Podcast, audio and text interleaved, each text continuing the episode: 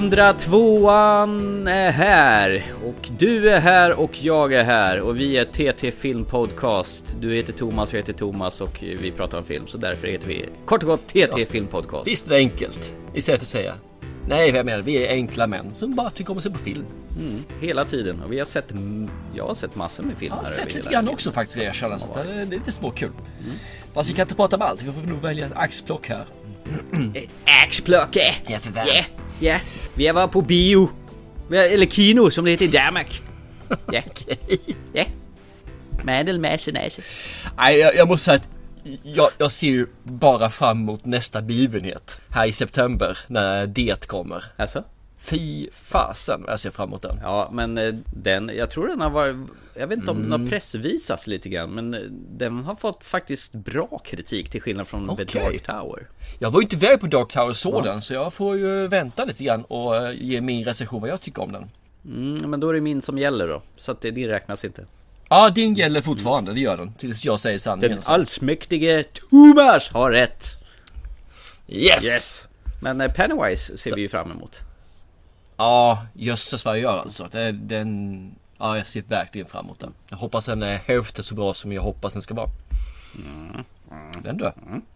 We all flout down here. Ja, det ska inte, fast det är inte det vi ska prata om idag. Nej, vi, vi ska se på, vi ska prata om våldsam action blandat med komedi, med ännu mer våldsam action. Eh, vi har varit på bio och vad har vi sett då? Bodyguard. Eh, Nästan. Ja, det är alltså The Hitmans Bodyguard. The summer's biggest duo are feeling the love. I will bust a cap. Have you ever said please? Please, my. Why are we always yelling? Ryan Reynolds Graves, Sam Jackson is obnoxious in every way. Can't someone just taser him? Samuel L. Jackson calls Ryan Reynolds extraordinarily annoying. Not a fan. How about we never speak of this again? And Selma Hayek proclaims Sam and Ryan need to stop flirting and get a room already. What? The Hitman's Bodyguard, rated R, August 18th. Vad är nu det här då? Samuel Jackson och Ryan Reynolds eh, frontar den här filmen eh, med lite Gary Oldman och Salma Hayek på, eh, på sina sidoroller här då. Men visst var det härligt med där Sam Jackson får göra en, ska inte säga normal, men i alla fall göra en mer normal karaktär än vad gjort de här senaste. Ja, jag tycker om det. Han, han är faktiskt en ganska bra skådespelare när han väl får göra det som är vettigt. Och han är lika skallig som någonsin. Han har Ja, hår på huvudet. Nej, vi säger inte att han är skallig, vi säger att han har en väldigt lång tänkarpanna. Så är det ju, med en o- ovanligt stor mittbena. Precis. Så han tatuerade kråkor i nacken också. Ja, men det, det var mycket tatueringar och han hade en helt underbar tjej. Men du, vi kanske ska hoppa in på egentligen vad är det för film vi snackar om Ja. här? Alltså inte bara namnet utan vad är det för film? Vad handlar det om? Vad ska det här vara? Yes, vad är det då? Du då? Ja, egentligen så är den ganska enkel. The Hitman's Bodyguard. That's it eller? I stort sett. Ja, ja. Nej, men vi, vi har ju våran kära Ryan Reynolds som heter Michael Bryce. Mm. Som då är ju en eh, bodyguard som hyrs ut. En triple X bodyguard. Visst var det triple X va? Eller var det sex Nej? Triple A Ja. var han ju till och med. Och Triple A Anonyma så var det al- kanske inte X. alkoholister. Så är det.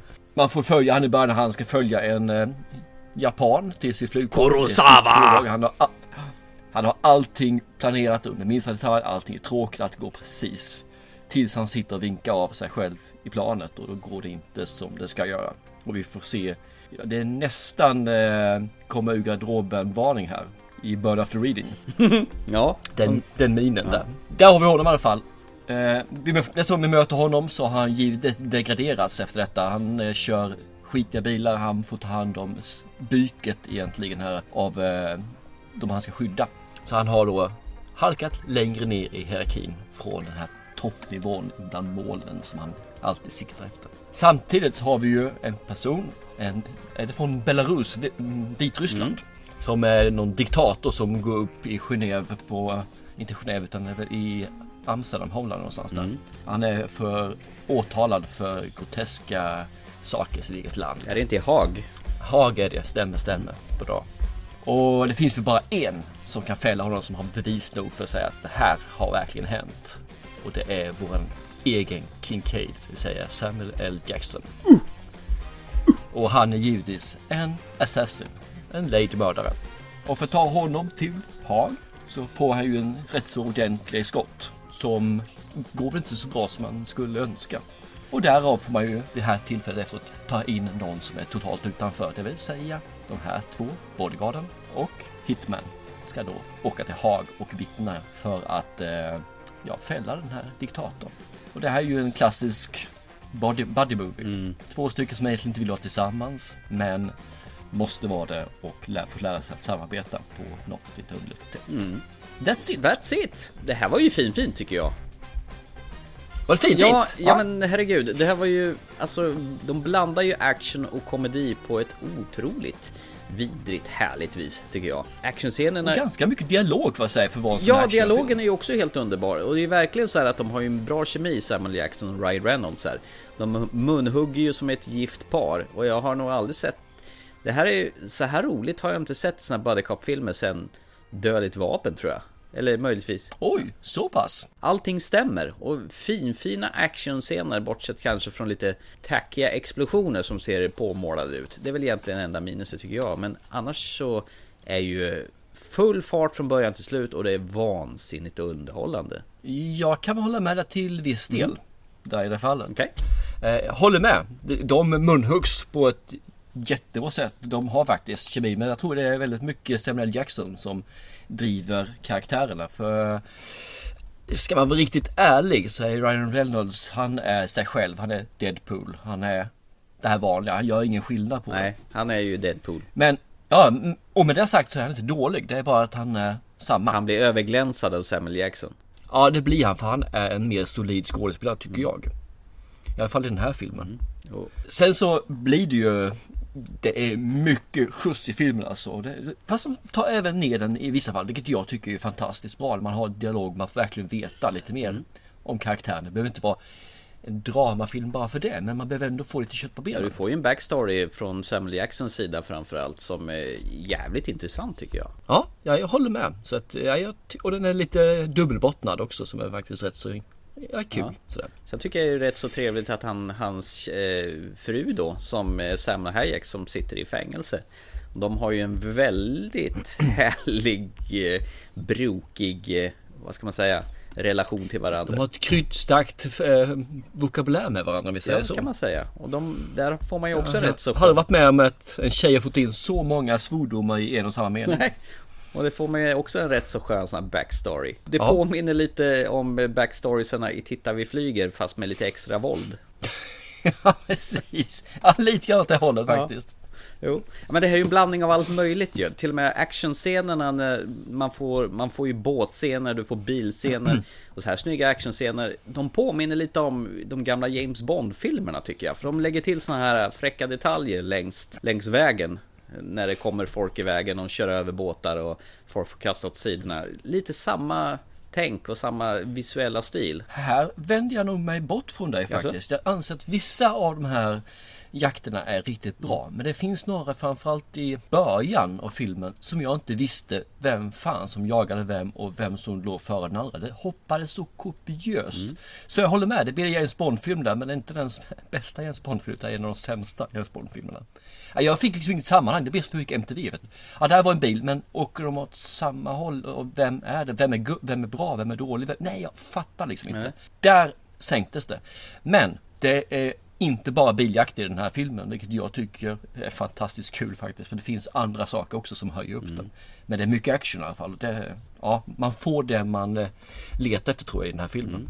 Ja, det, det här är ju någonting som Shane Black ska lä- ta lärdom om efter sugiga The Nice Guys. Det här blev han ju överglänsad till 100% Ja. av... Jämför man med de filmerna så är det här en Oscar. Ja.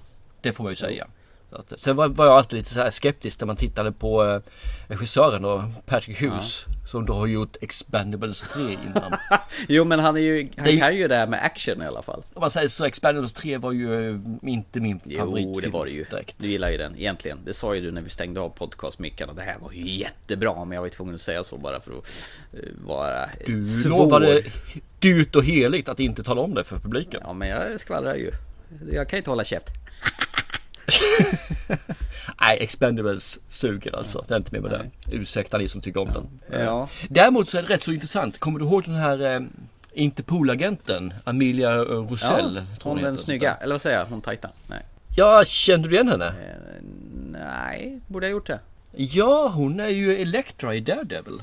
Är det hon där ja? Jajamän. Jaha, men det var ett tag sedan jag såg eh, Daredevil. Ja, jag var, var, du har ju sett Defenders, hon är med där Jo, också. så men jag har bara fusktittat lite grann. Det är inte så att jag har kom, kommit igång riktigt jätteordentligt på det, men... Ja, jaha, ja men då... Och, jag- och jag tycker de fungerar väldigt bra också. Ryan Reynolds och hon synkar fruktansvärt. De är nästan lika bra som Samuel Jackson och Mm. Ryan Reynolds alltså. Eh, Man får nästan se frustrationen där Jo. i deras förhållande, eller tidiga förhållanden. De har då en historia tillsammans. Ja, att det, han tycker att hon borde be om ursäkt för har, hon har sabbat för honom. Precis, hon har ju bränt honom då så att han har gått från AAA ner till Small A.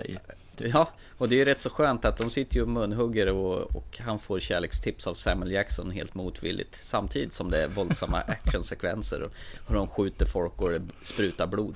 För grejen är att actionscenerna och är ju förbaskat våldsamma i den här filmen. Så att Ja. det är nästan liksom så här på gränsen. Är det komedi? Är det action? Man nästan klampar över till det överbrutala. För det är några tortyrscener som är riktigt jävla elaka i den här filmen. Ja, jag håller med faktiskt. Den, nu tycker jag ju det är förgyllefilmer Mm. faktiskt. Men eh, det som du säger, den är mer blod och mer brutal än normalt sett alltså när man ser sådana här filmer. Mm. Jo.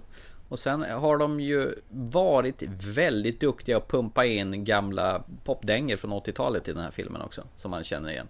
Så i de här actionfilmerna istället för att ha sån här Det vanliga syntetiska stressmusiken när det är biljakt och grejer. Då har vi en gammal 80-tals poplåt istället.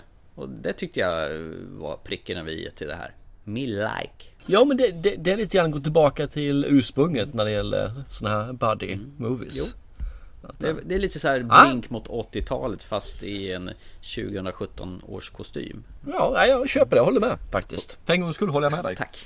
Och sen har vi ju Gary Oldman får ju äntligen spela ett äckelpäckel av det större slaget när han spelar Vladislav Dukovic. Den eh, stora äckliga ryska diktator som han är som tycker att han gör för hur som helst. Ja, han gör faktiskt det riktigt bra. Han är ett praktarsle, ett svin sa han. Han är ett riktigt viderarsel. Det är det är ju lite överspel på honom och sådär men jag, jag tycker att det funkar alltså. Ja. jag, jag Det är ju en scen i början hur han eh, avrättar en eh, han tycker är förrädares eh, fru och son bara rakt framför ögonen på ved. Man får ju inte se det, det tackar man ju för men det är ju en rätt så våldsam scen bara i sig. För att visa hur Mm. äcklig han är. Men jag tror man är tvungen att göra sådana saker för du ska verkligen fastställa vem är det här? Att han verkligen gör allt som behövs göras för att nå sina egna mål. Så att eh, ja, jag, tycker verkligen att den scenen är inte fel. Sen så, ja, den är rå. Men jag tycker den passar. Jag vet inte riktigt var den här är satt någonstans. Kommer du ihåg vilken åldersgräns det var på den här? Vad är den? Eh, Det måste ju vara 15 års rakt upp och ner. Ah, jag kommer faktiskt inte ihåg. Med, med tanke på alltså den, dess brutalitet så det kan inte vara någonting annat. Nej, jag vet faktiskt inte. Det, jag får nästan kolla upp det nästa Ja. gång. Ja, Jag håller med. Det är lite för mycket för att det skulle kunna vara en, en elva faktiskt känner jag också. Vad, du verkar vara lyrisk för den här filmen faktiskt när det gäller den här genren. Ja, är det korrekt uppfattat? Nej men det är helt korrekt uppfattat. Det här var ju en riktig... Jag lutar mig tillbaka och jag njöt i fulla drag från början till slut. Eh, Jag, som sagt, jag har inte haft så här kul sedan jag såg Dödligt vapen. Om man ska ta en liknande två personer, omaka par som ska få jobba med varandra. Var Otroligt kul att se Samuel Jackson, att han jävlar namma levererar i en ordentlig actionrökare. Men vi kände det som han hade kul. Men verkligen, jag tror han hade Ingen repeat här utan han gjorde verkligen någonting i den här filmen. Exakt, sen har ju filmen naturligtvis logiska luckor hur man transporterar sig från punkt A till B och bara dyker upp på de mest oväntade ställena. Men det gör ingenting, för det här är bara underhållning. Det här är, är två timmar som är bara till för att underhållas. Du kan lämna hjärnan hemma, bara åka med. Och till och med sitta bland nunnor och sjunga och kumbaya. Det är faktiskt en skön ja. scen. Säga, det är faktiskt en de riktigt sköna Och det var ju också en grej som de tog tillvara på från gamla filmer att man får se sådana här sköna vyer när bilarna bara åker förbi liksom ett par vinklar och så. De tar sig tid och stannar upp där också. Det är liksom inte så jävla vardag, vardagsaktigt numera att de gör det, men det gjorde de i den här filmen och det uppskattade jag. Nej men precis, det var det som jag sa. De ligger med ett jäkla ös alltså och sen så helt plötsligt så ner på tomgång. Där man kan prata lite grann och det händer inte jättemycket. lite dialog. Att, Och tuffare, ja, precis. Och sen så upp igen där. Men det är ju det här som behövs för att en film, man ska ha nytta och nöje av actionen så måste man någon gång plocka ner den också. Det har vi, annars blir det ju bara statiskt. Ja. Man blir bara där har trött. vi återkommit till väldigt ofta. Att filmer som vi gillar bäst, de har tid, tar sig tid att pausa lite grann också. Så man får hämta andan lite grann och för att sen rocka loss igen. Det är som att åka berg och Ja, och- dalbana.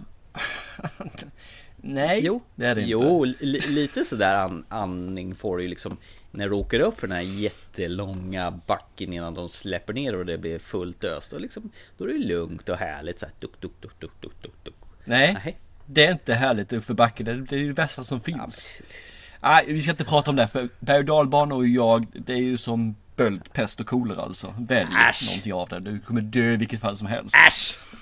Ja. Nej men det, det är bra med andningspauser, det kan vi konstatera. Ja, det är det. Absolut. Det behövs. För annars så... eh, Det går liksom inte att bara ligga på ös hela tiden. Det är som att ja, det tar 24 timmar att göra ett jobb. Ja, men du kan inte jobba 24 timmar på raken för det blir bara skit. Du måste ta vila emellan tiden. Så att, och det blir samma med filmen. Du måste någon gång få den här tiden att okej, vilka är personen egentligen? Okej, det är det här. Även om det är väldigt tunn story. För det är ju en actionkomedi, det är inte mer med det. Men du behöver ha den tiden som du säger för återhämtning och för att dra nytta av action och fullt ös. Och det lyckas de här tycker jag.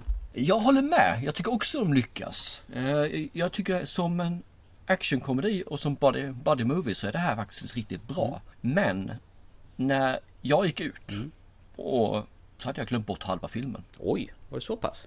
Ja, ja, jag tyckte det. Den satte inga som helst spår efter. Jag njöt medan den gick. Jag tyckte den var bra, jag skrattade och den var jävligt underhållande. Men den satte inga som helst spår efteråt. Men det kanske inte är meningen heller utan det är nog bara att du ska ha en skön stund, två timmar och sen ja, kanske lätt glömt. Ja, absolut. Det- Och det är där jag säger att det är en bra film. Men jag skulle gärna vilja haft eh, några scener som stack ut, några riktiga scener som stack ut som man kom ihåg och kunde få tillbaka känslan lite grann. att, Men det här var ju bra. Men det finns inte riktigt det heller, utan den är ett töcken för mig filmen nu efteråt. Ja, jag kan kanske där finns någonting, där finns något. Men jag kommer inte ihåg mer än att där var det bra, men jag kommer inte ihåg vad som var bra. Om du förstår vad jag Var menar. du full nu såg jag? Nej. Nej. Jag tror faktiskt inte. Nej. Nej, det var inte. Men eh, filmen satte inga spår. Eh, så är det bara. Är du klar med filmen? Ja, jag känner mig färdig.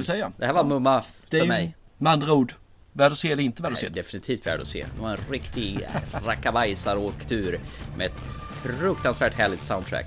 Med ett härligt samspel mellan Gary Oldman och Ryan Reynolds och till och med Salma Hayek som hade en liten otacksam roll. Men hon fick, hon fick glänsa i lite backflashes och eh, var ful i mun. Och eh, en Gary Oldman som var vedervärdigt äckelsvin.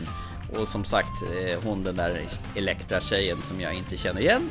Hon var härlig hon också. Mm. Jag får faktiskt ta tillbaka det jag sa sist. Jag kommer ihåg vissa saker i filmen och det är just Salma Hayek som jag kommer ihåg. Är telefonsamtalet framförallt och sen så har vi en, eh, en actionscen som hon är med i också i en Hon flashback. dricker öl och De kommer jag ihåg. Ja, det där kommer jag ihåg det, det var faktiskt riktigt bra. Blodigt var det och mycket svordomar. Och Samuel Jackson blir kär. Mycket kär. ja, nej men själv säger jag absolut, den här är värd att se. Men jag skulle nog inte rekommendera att se den på bio. Utan det räcker nog när vi väl har ett DVD-släpp på den här. Eh, den är väl värd sin tid alltså. Jag vet inte vad, en och en halv timme, och 40 någonstans där va? Eller en och 50 Två kanske? timmar till och med. 1.58. Två timmar till och med. Ja, det är faktiskt ett ganska bra betyg när jag säger en och en halv till en Verkligen. 40. Om du kände att filmen kändes så kort så var det ju väldigt Ja. bra betyg. Så du får jacka upp ditt betyg lite grann. Mm, bra. Ah, det gör jag fortfarande inte, men eh, jag, jag tycker det är att se. Det alltså. Men du, du måste vara ute efter just det här. En popcornrulle. Sätt dig tillbaka, som du säger, enjoy the ride. När eftertexterna rullar så färdig. Som en berg i stort sett alltså. Den här filmen kom ju från ingenstans. Jag hade inte hört någon marknadsföring överhuvudtaget om det här utan den ploppar bara upp. Inte jag heller faktiskt. Nej, jag har missat den totalt också. Gick totalt under radarn för mig. Vilket eh, är rätt trevligt för då dyker det upp sådana här saker som är lite eh, körsbär. Från Nobel Entertainment. Yes. Så eh, jag rekommenderar folk att se den. Men har förutsättningarna klara att det är ingen djupare film utan det är bara action. Komedi. Men det kan vara bra att koppla av hjärnan då och då också. Jajamän, absolut. Yes. Så är det. Ska vi gå vidare som de sa? Det, det tycker jag. Yeah.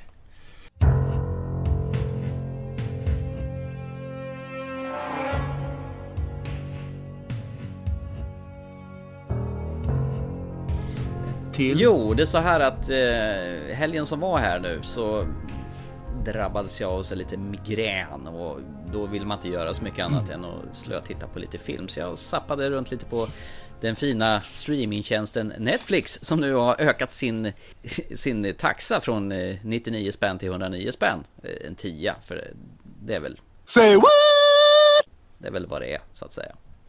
Och du, du, Ja, för dig ja, ja. du har väl... Jag kör Då 4K. blir det ännu dyrare va? Say what? Ja, för fasen alltså.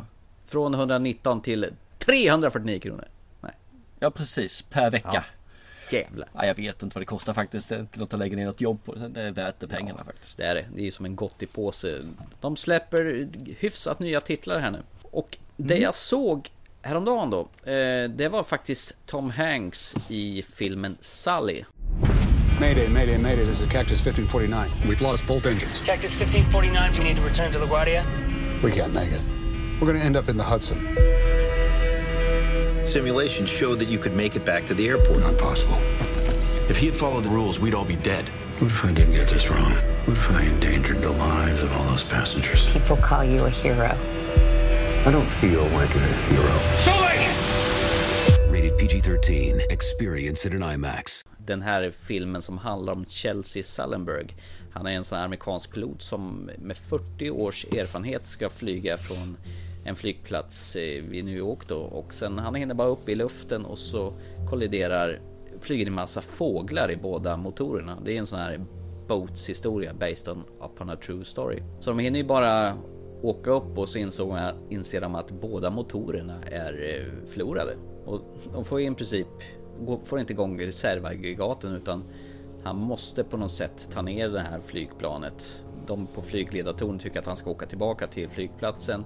Alternativ någon flygplats lite närmare men han inser att det kommer inte gå. Så han tar ju ner flygplanet i Hudsonfloden då. Men alla 155 passagerare överlever då. Och det som hela filmen handlar om det är den här haverikommissionen vill hitta honom som ett syndabock för det är ju skitdyrt att dra ner ett plan i, i, i havet så att hela planet går åt helskotta. Men han menar på att han var ju tvungen. Han har sina 40 års erfarenhet och han hade aldrig hunnit tillbaka till någon flygplats och de kör massa simuleringar och grejer och försöker ställa honom till svars. Så hela filmen då bygger egentligen på att de vill sätta dit honom för att de tycker att han gjort fel medan amerikanska folket tycker att han är en hjälte. Ja, för det här bygger väl på en verklig Ja visst, det här va? har ju hänt för ett gäng år sedan. Det finns ju... För det är ju att han blir ju först hjälte och sen så försöker de ju svartmåla honom så han ska bli bad guy. Och slutet är väl att han får väl rätt i slutet om man tittar i, alla fall enligt Jo men absolut och det är vägen dit och hur han lyckas vinkla det till att de ska förstå att han hade fan med rätt. Det är en skitintressant historia. Och lagom lång, en timme och 36 minuter så att den här filmen är lätt och snabb att se igenom och Tom Hanks som vanligt, han, han briljerar. Han kan, han kan fan spela vilken jäkla karaktär som helst. Även en gråhårig gubbe med mustasch. Mm.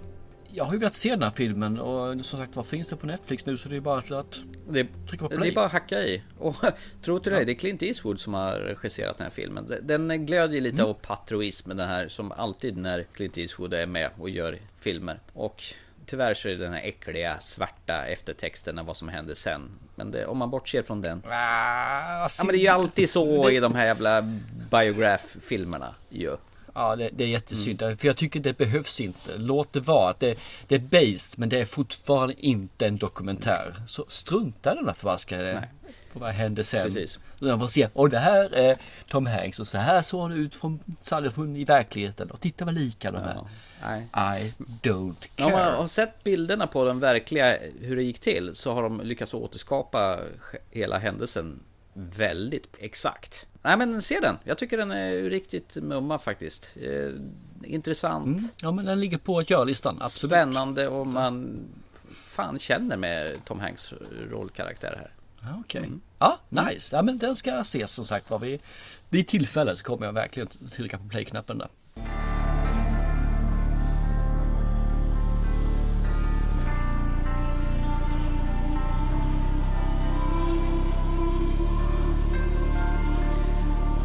Då så! Då är väl då mitt uppdrag då från förra veckan och det här var ju en film som var lite sådär Jag var nervös och närma, närma mig med Jag har haft den på mm. Den här tänker jag se bra länge och riktigt inte kommit till skott förrän du tvingar mig eller Tvingar ja, dig? vad man ska säga Påverkade mig det... Petade mig åt ett, en riktning Så att ja, nu har jag sett den och det här är ju en gammal film, den är ju 26 år gammal, det är ett kvarts sekel. Så det, det, den kan ju fått lite tidens tand, framförallt eh, filmkvaliteten. Mm. Alltså bilden på det så här. Men äh, jag, jag ska vilja erkänna att jag har sett den här och det är jättelänge sedan. Och jag har inte sett om den till dagens program för jag tänkte att det ska jag inte göra den här utan nu ska du få ta platsen och tala om det här tyckte jag om den här filmen. Mm. Så show is yours. Mm. Briljera. Mm. Oh, tack. Härligt. Ska jag? Oh, moi, petit moi, c'est vous la baguette ou mon ami, euh, je ne sais pas pourquoi, euh, voulez-vous coucher avec moi? Filmen Thomas, okay. filmen. Jag tycker du skulle briljera på franska. okay. Delikatessen från 1991. Tu demandes toujours la même chose? Chaque fois c'est pareil? Ah oui, cette fois-ci c'est pas pareil. Hein. C'est vrai, qu'à te regarder. Non. Arrête avec ces couteaux. Le monde, il est dur. Et c'est pas moi qui les décide. Je sais bien que t'aimes pas mon métier, mais il en vaut bien d'autres. Je suis pas un artiste, moi, hein Laisse-le partir. Ouais, je devrais partir avec lui. Vous ferez pas 15 jours. Je veux pas perdre. Mais tu m'as déjà perdu depuis longtemps. Je l'ai Eller den heter Delikatessen på franska också faktiskt, som är originaltiteln. Mm. Om man byter ut K mot ett C. Så där har du det helt enkelt. Det står att det är komedi crime på IMDB och jag vet inte fan vad det här är egentligen. Eh, om det är en svart komedi, om det är drama, om det är skräck. Det är, det är svårt, den är svårdefinierad. Den är regisserad av Jean-Pierre Jeanette heter han. Jeanette höll jag säga. Mm. Tillsammans med också en gubbe som heter Mark Caro. Helt okänd för något helt annat men Jean-Pierre Jeanette han eh, har ju gjort som du nämnde förra gången Alien 4 Resurrection. Yep. Och jag förstår nu när jag har sett den här delikatessen varför Alien 4 är som den är. För den, den, osar fakt okay. den osar faktiskt lite samma visuella satiriska, humoristiska bildspråk som eh, delikatessen gör. Han har ett sätt att berätta film på och han gör det om och om igen. Han har även gjort Emily från Montmartre och det är ju en riktigt sån här härlig lyckopiller. Ja, det är en mysfilm det är ju. Riktig, riktig mysfilm. My, mysfilm. Och sen har han gjort en långvarig förlovning också med samma eh, kvinna. Hon som spelar Emily från Montmartre då. Har du sett den? Långvarig Nej, förlovning? det har jag faktiskt inte gjort. Inte jag heller. Så jag, det jag har sett av honom det är nog bara Emily från Montmartre. Och nu Delikatessen och Alien 4. Precis. Mm. Men om ja. vi ska gå till eh, ämnet då. Eh, det kan vi säga att huvudrollen eh, spelas av Dominic Pignon och han är ju faktiskt också återanvänd i Alien 4. Och han är faktiskt med i alla Jean-Pierre Junots filmer så att de måste ju vara kompisar gissar jag på. Säkerligen, säkerligen. Yes. Men vi är någonstans i en nära framtid. Det är någon sån här postapokalyptisk, surrealistisk värld där vi får eh, stifta bekantskapen med en slaktare och eh, tillika hyresvärd. Han har ett slakteri nere på bottenvåningen, sen hyr han ut eh, Eh, lägenheter till, till folk då. Här i den här världen så är mat en bristvara och man eh, använder typ säd, majs och sådana saker som valuta. Och folk svälter helt enkelt. Och, och, när man har gjort sitt i det här hyreshuset då, då, då stryker man med helt enkelt och, och blev styckad och eh, slaktad av den här elaka mannen som har som är hyresvärd slash eh, slaktare då. Eh, som spelas av eh, en karl som heter Jean-Claude Dreyfus. Han heter Clapet. Han ser riktigt jävla äcklig ut, karljäveln. Och han har någonting så här riktigt psykopatiskt i ansiktet. Men i alla fall, filmen öppnar med att en man som är eh, som försöker fly ur det här bostadshuset och han har, han har klätt ut sig till tidningspapper. Han har klätt ut sig till en hög med skräp. Han försöker hoppa i en soptunna när sopgubbarna ska hämta skräpet då. Men hans flykt misslyckas fatalt och eh, blir upptäckt och får en yxa i huvudet. Och blir... Han blir... Köttfärs. Han blir köttfärs då helt enkelt då. Och så då är helt plötsligt eh, hans eh, plats eh, ledig. Han har ju varit vaktmästare i det här hyreshuset. Så då är det en för detta clown som kommer dit. Som har blivit arbetslös. För hans kollega har mystiskt försvunnit då. Så han är, han är ensam nu. Och slutar på den här cirkusen då. Och så tar han, han vill ha jobb där. Som den nya vaktmästaren då. Och det är Dominic Pignon då som kommer dit och eh, söker jobbet. Och först så tycker då den här slaktaren att han ser lite klen och mager ut men ah, ja, jag Inte mycket kött på honom alltså. Nej det är inte så mycket kött, han är rätt mager och benig och sådär men han, han, han, blir, han blir anställd i alla fall då. Vad han inte vet är att han är ju bara till där för att tjocka till sig för att sen bli kanonmat då åt de som bor i, bor i hyreshuset. Men sen finns det en dotter där också som, eh, som heter Julie och hon börjar fatta tycke för, för den här nya vaktmästaren då som heter Louison då. Vad, vad det lider så blir de lite, det blir lite, lite kärleksintresse mellan de här två och hon, hon vill ju inte bli av med honom då. Så hon försöker ju göra en liten plan där för att rädda honom från sin elaka pappa då. Så hon anlitar ett underjord, en underjordisk organisation då som, som eh, ska försöka få honom därifrån. En liten rescue operation då. Det är väl lite vad grundpremissen är med den här filmen. Det är, alltså, när filmen var slut, då kände jag, vad har jag sett för någonting? Är det Stefan och Christer? Vet du vad som händer när en bögare tar fel på vaselin och tapetklister?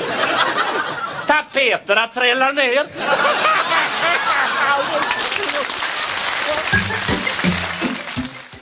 Jag tänker mig eh, den här eh, Wes Andersons eh, den här hotellfilmen, vad fan heter den nu igen? Grand Grand Budapest Hotel, fast på speed. Run to the Cathedral of Santa Maria in Brucknerplatz, buy one of the plain half-length candles and take back four Klubecks in change. Light it in the sacristy, say a brief rosary, then go to Mendel's and get me a courtesan au chocolat. If there's any money left, give it to the crippled shoeshine boy. Right away, sir. Och ett jävla franskt överspel, något kopiöst. Eh, Och jag fick med sådana här tankar till Rosa Panten och Inspector Clouseau och sådana här grejer. Men när filmen fick sjunka lite grann så kände jag först och främst att Dominic Pignon är en riktigt härlig fysisk skådespelare så han passar ju som, som clown till att börja med. Och sen har ju filmen en mörk ton. Den har ju någonting allvarligt i bakgrunden. Man, man tar ju sätter ju själva filmen i en kontext i en framtid som är mörk och hemsk samtidigt som det är en svart satir. Så att det är därför som gör filmen så jäkla svår att definiera om det är humor, om det är skräck eller drama. För det är lite av varje det hela. Det här är nog bland det mest svårdefinierade film jag har sett på döddagar. För jag kan inte riktigt sätta fingret på vad i helvete jag såg för någonting. Du, du har en rätt så skön sekvens när hon Julie eh, bjuder in eh, Louison på, på te. Och hon, eh, hon vill vara så snygg som möjligt. Så hon tar av sina flaskbottnade glasögon och så ska hon försöka hälla upp te till honom.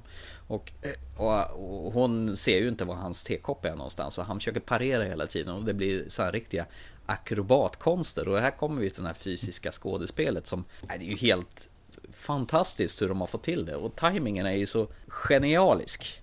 Eh, själva bildspråket och settingen till det hela, det är ju ganska enkla miljöer och så vidare. Allt utspelar sig i ett hyreshus och det känns väldigt så här målade bakgrunder allihopa. Men designen och settingen är, den, den har någonting som gör så att det gör något unikt med det hela. Så, så filmen har inte åldrats illa utan har behållit sin skärpa i alla fall om man säger så. Både humormässigt och hur man, eh, hur man filmtekniskt. Som man Ja men så. alltså det känns som ett franskt tidsdokument med, komplett med de här äh, typiska, äh, vad är det, dragspels äh, pianoklinket som, som är så typiskt för Fran Frankrike.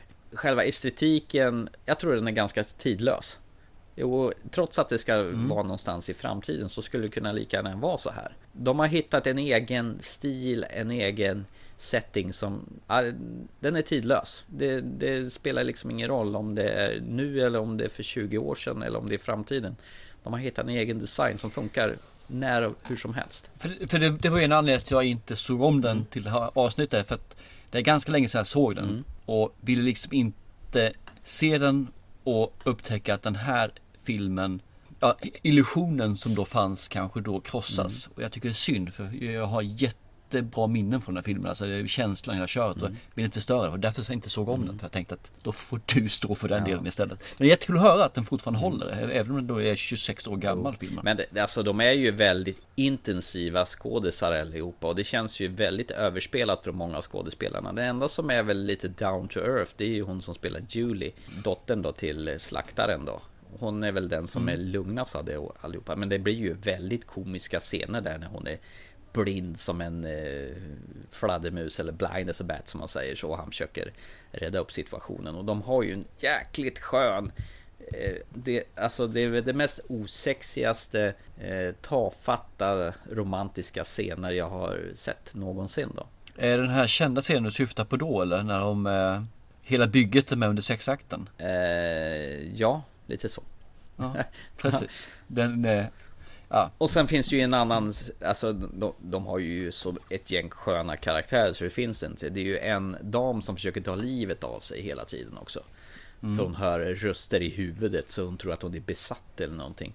Så att, men alla hennes självmordsförsök blir ju störda på något vis och misslyckas ju hela tiden. Och sättet hon försöker ta livet av sig på Det är ju det är ju typ sån här från tecknade filmer nästan. Och sätter något tungt ovanför som ska släppas ner och hon försöker lägga sig i badkaret och eh, få en, lampa fara ner där som är kopplad till ringklockan då. Eh, eh, och det bara misslyckas hela tiden och hon har en sån här stirrig sjuk blick så att det är karikatyrer, det är svart humor, det är bisarrt men samtidigt så finns det en all, ett allvar i grund och botten.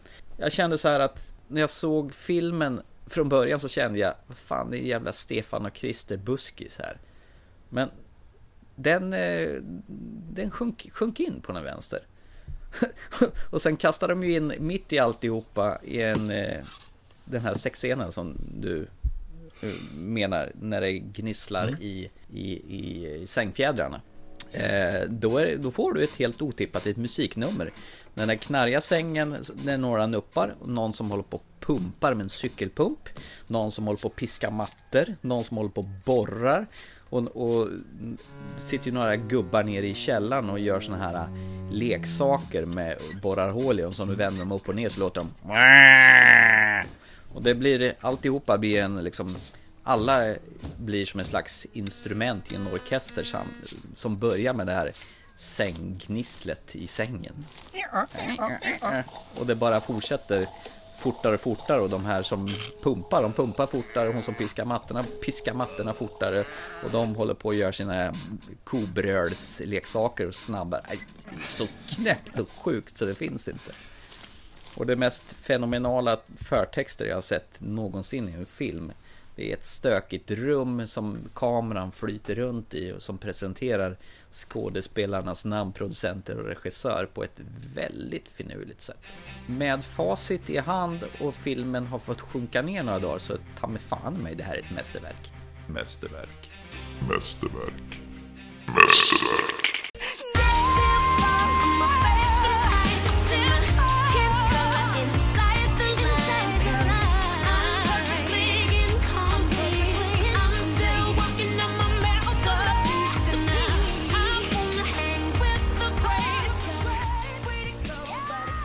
Att höra. Jättekul att höra. Men jag skulle bara vilja rätta dig i en sak du sa. Du säger att det här är, utspelar sig i en nära framtid.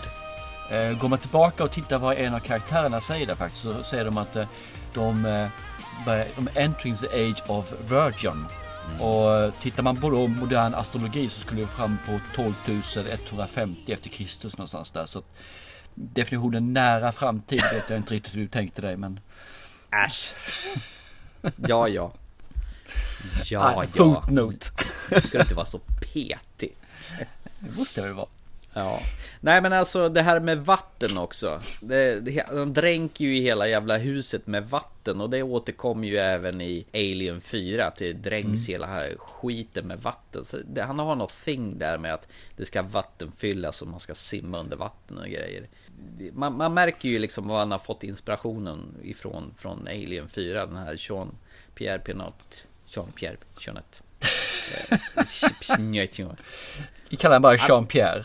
Ja. Jean-Pierre. Han, han har en stil i alla fall som återkommer i alla hans filmer. Och han har ju eh, Dominic Pignon i alla sina filmer också. Ja. Ja, Som en coolt. ledande stjärna. Men jävla vilken skön skådis han är. Med hans breda Jim Carrey gummiansikte som han har. Fast här måste han vara bra mycket yngre än han var i Alien 4. Men det är ju några emellan filmerna. Jag trodde verkligen i Alien 4 att han var eh, någon slags dvärg som, som satt i en rullstol Men eh, han, det var han ju inte Han rör sig ju väldigt härligt och fint i den här filmen Om man inte har kapat benen för filmkonstens skull Man vet ju aldrig, de är ju galna i Frankrike Äter, Dricker vin och käkar baguetter och går på toaletten och Ja, målar rouge och så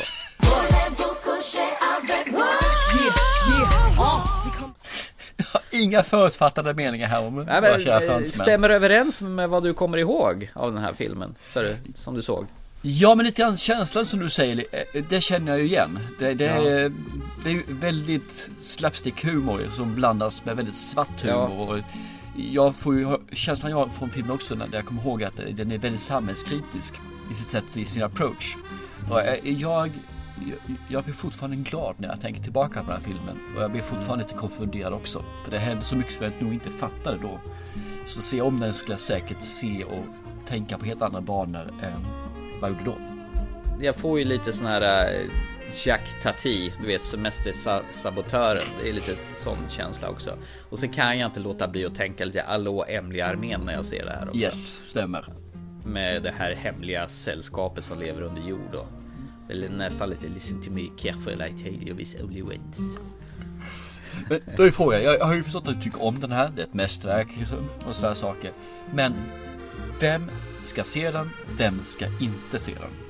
Det är ju frågan för att när jag stängde av den här filmen då kände jag Vad fan är det jag har sett? Och då, Mm. då kände jag liksom att Nej, jag tycker inte riktigt om det här för det var för mycket buskis, för mycket Det var OVV toppkaraktärer och det, det var liksom överspel och jävligt men sen, Den fick sjunka någon dag och ju mer jag tänkte på den Det här var nog inte så dumt när jag började fundera på vad de ville med det hela och Den är väldigt svårdefinierad så jag tror nog att det här är nog till för... Jag, jag tror alla bör hitta någonting i den här filmen som de gillar. Om de nu... Eh, möjligtvis sådana här som kanske inte... Man måste ju gilla fransk film till att börja med. För, och det är ju, den, den spelas ju på ett speciellt sätt. Den kan vara lite svårtillgänglig för en yngre publik. Jag tror nog att man bör ha en, lite mer film i bagaget för att uppskatta den här. Jag tror inte att den är en 15-årsgräns film utan den tilltalar nog en liten 30 plus publik tror jag faktiskt. Men just det som du säger, det finns en del slapstick-humor, det finns en eh, buskishumor. Tror inte just den delen skulle kunna på tilltala den yngre publiken då. Att de kanske inte ser djupet utan de ser bara det här som en komedi. Fast jag vet inte om det går hem med det här slapstick buskis för det här tillhör ju den äldre skolan tycker jag. Den är gjord på ett sånt sätt. Mm, Buster Keaton, Tati, sådana saker. Fan, det är lite pang i bygget. Stress, överstressat på speed. Jag tror man... Fan, det här är våran åldersfilm. Jag tror inte det här är för yngre utan jag tror det är för oss. Ja, jag förstår. Ja, men intressant. Jag kommer nog inte att sätta den här filmen under näsan på mina kära söner. Inte än i alla fall. Då tror jag du kommer bli idiotförklarad faktiskt. Ja, det har jag redan blivit flera gånger så det är lugnt. Men eh, Fast i min bok så fan mig, det här var det konstigaste, härligaste jag sett på bra länge. Eh, Det är märkligt att jag inte sett en film från 1991 förrän nu. Men eh, bättre sent än aldrig. ja, men det är ju därför vi har utmaningen här som sagt var. Så. Så det här var en delikatess för filmälskare faktiskt. Nice! Fan vad glad jag blir. Ja. Då är det väl dags för mig att eh, ge dig någonting tillbaka. Ja, om du känner att du måste göra det så tycker jag absolut du ska göra det. Mm. Så att eh, jag tror nog att jag ska ge dig en ännu äldre film. Alltså jag tänkte säga ännu längre film tror du säga. Nej, en ännu ska- äldre film. Faktiskt, vi ska tillbaka så långt som till 70-talet faktiskt. Oj, okej. Vi ska till Chicago och det är den här eh, det är spritförbudstiden om man säger så. Ja. Och eh, det var en speciell musikstil som pågick då. Jag tror det heter ragtime eller någonting sånt där. Det finns massa kända stycken, sådana här pianomusikstycken som eh, fortfarande lever idag. Eh, huvudrollerna ägs av Paul Newman och Robert Redford och du gillar ju såna här heistfilmer och det här är ju en sån. Du har säkert sett den här men det är säkert sjukt länge sedan du såg den så att jag tycker att du ska se filmen The Sting eller Blåsningen från 1973. Okej, den har jag nog faktiskt sett ja. Men det var säkert aslänge sedan du såg den. Ja, det kan jag ju lugnt säga att det är. Mm. Okej, Eh, The Sting. Det här är ju en klassisk heistfilm faktiskt. Och eh, jag har ju minsann, vet ju om att du har en förkärlek till såna här. Och det här kan ju vara en, en riktigt skön återupptäckning, eller vad, vad ska man säga? Att får återupptäcka den här filmen. Eller också kanske du tycker den är skit, vad vet jag? Men jag har bara sköna minnen av den här filmen. Så. The Sting från 1973 med Paul Newman, Robert Redford och Robert Shaw. Det är ju ett fantastiskt fin årgång med ett annat så att eh, bara därför ska man ju se om den tycker jag. ja just det, du tänker så. Absolut, jag ser om den. Den eh, lägger vi upp på listan till nästa avsnitt. Coolt. Varsågod. Ja, ja, ja. Det var lite annorlunda jag säga. Du eh, går, den är ju inte jättekort heller ser jag nu när jag tittar in på den. Den är över två timmar så du håller dig i alla fall på rätt sida av spåret för dig. Ja men herregud, jag kan ju inte ge något kort att se på. Lite utmaning ska det väl ändå vara. Ja, det, det, skoj, det kan vara kul att se om den här. Jag tror det är ju säkert 20-25 år sedan jag såg den här. Så att Det är säkert sånt där du inte kommer ihåg ett jädra smack när du Nej. börjar titta på den. troligtvis är det så alltså. Så att, eh, ja, okej, ja, skoj. Jag Men det, ser på det, den. här är en, det här är en klassiker som eh, tillhör filmhistorien tycker jag. Ja. Ja. Hade du något mer att tillägga eller ska vi klappa ihop butiken för idag? Eh, jag är jättenöjd faktiskt. Jag vill Mm. eh, gå iväg och se en film här nu. Så att, eh, blåsningen låter ju som en klockren film att börja med. Mm. Du blir inte blåst nu på den då.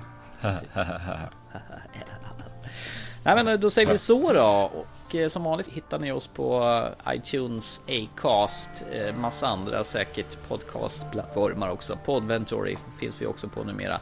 Ja, vill ni oss någonting så kan ni mejla oss på ttfilmpodcast@gmail.com eller Facebook eller Instagram eller Twitter eller ja, det finns ju som sagt precis överallt. Vi har ju som sagt var lovat att vi ska ta upp några filmer av de här som har vunnit i våra eminenta tävlingar hittills. Och de är på gång. Ni kan vara lugna där. De, Mm. de kommer. Med det ska vi ta och eh, klappa ihop tänkte jag säga här. Jag Ja. tänkte faktiskt gå och se en film då, för så störde jag då. Så får du göra vad, precis vad du vill. Jag ska se en film också. Då säger vi hej då! Chip chip! Hej!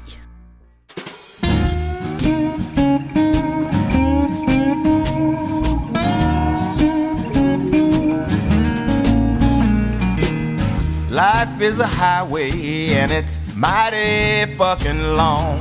Mighty fucking long. Full of twists and turns, so you know shit's gonna go wrong. Shit's gonna go wrong. You can slip, Slip, you can slide, slide, you can run,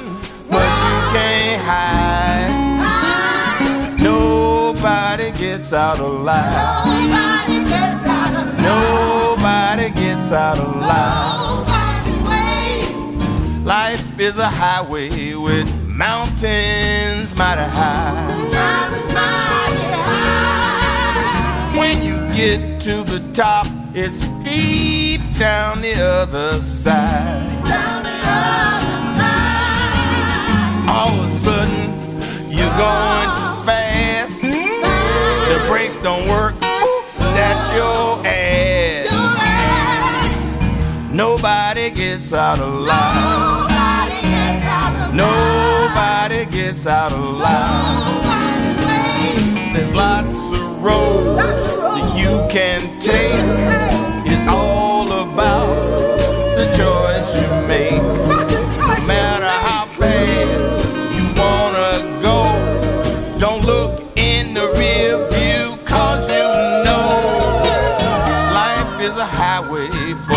Signs saying which way to go.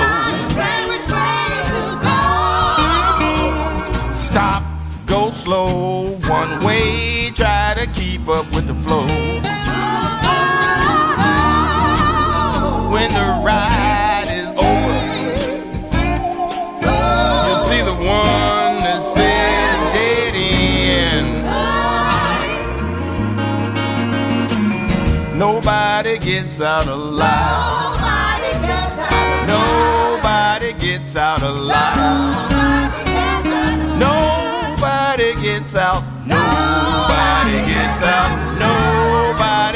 Gets out alive.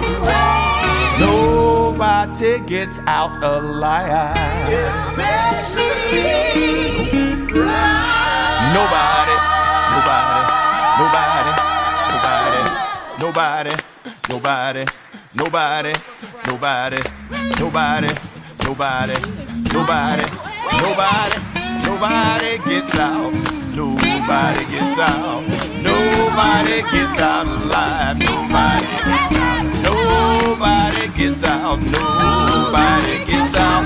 Nobody gets out alive.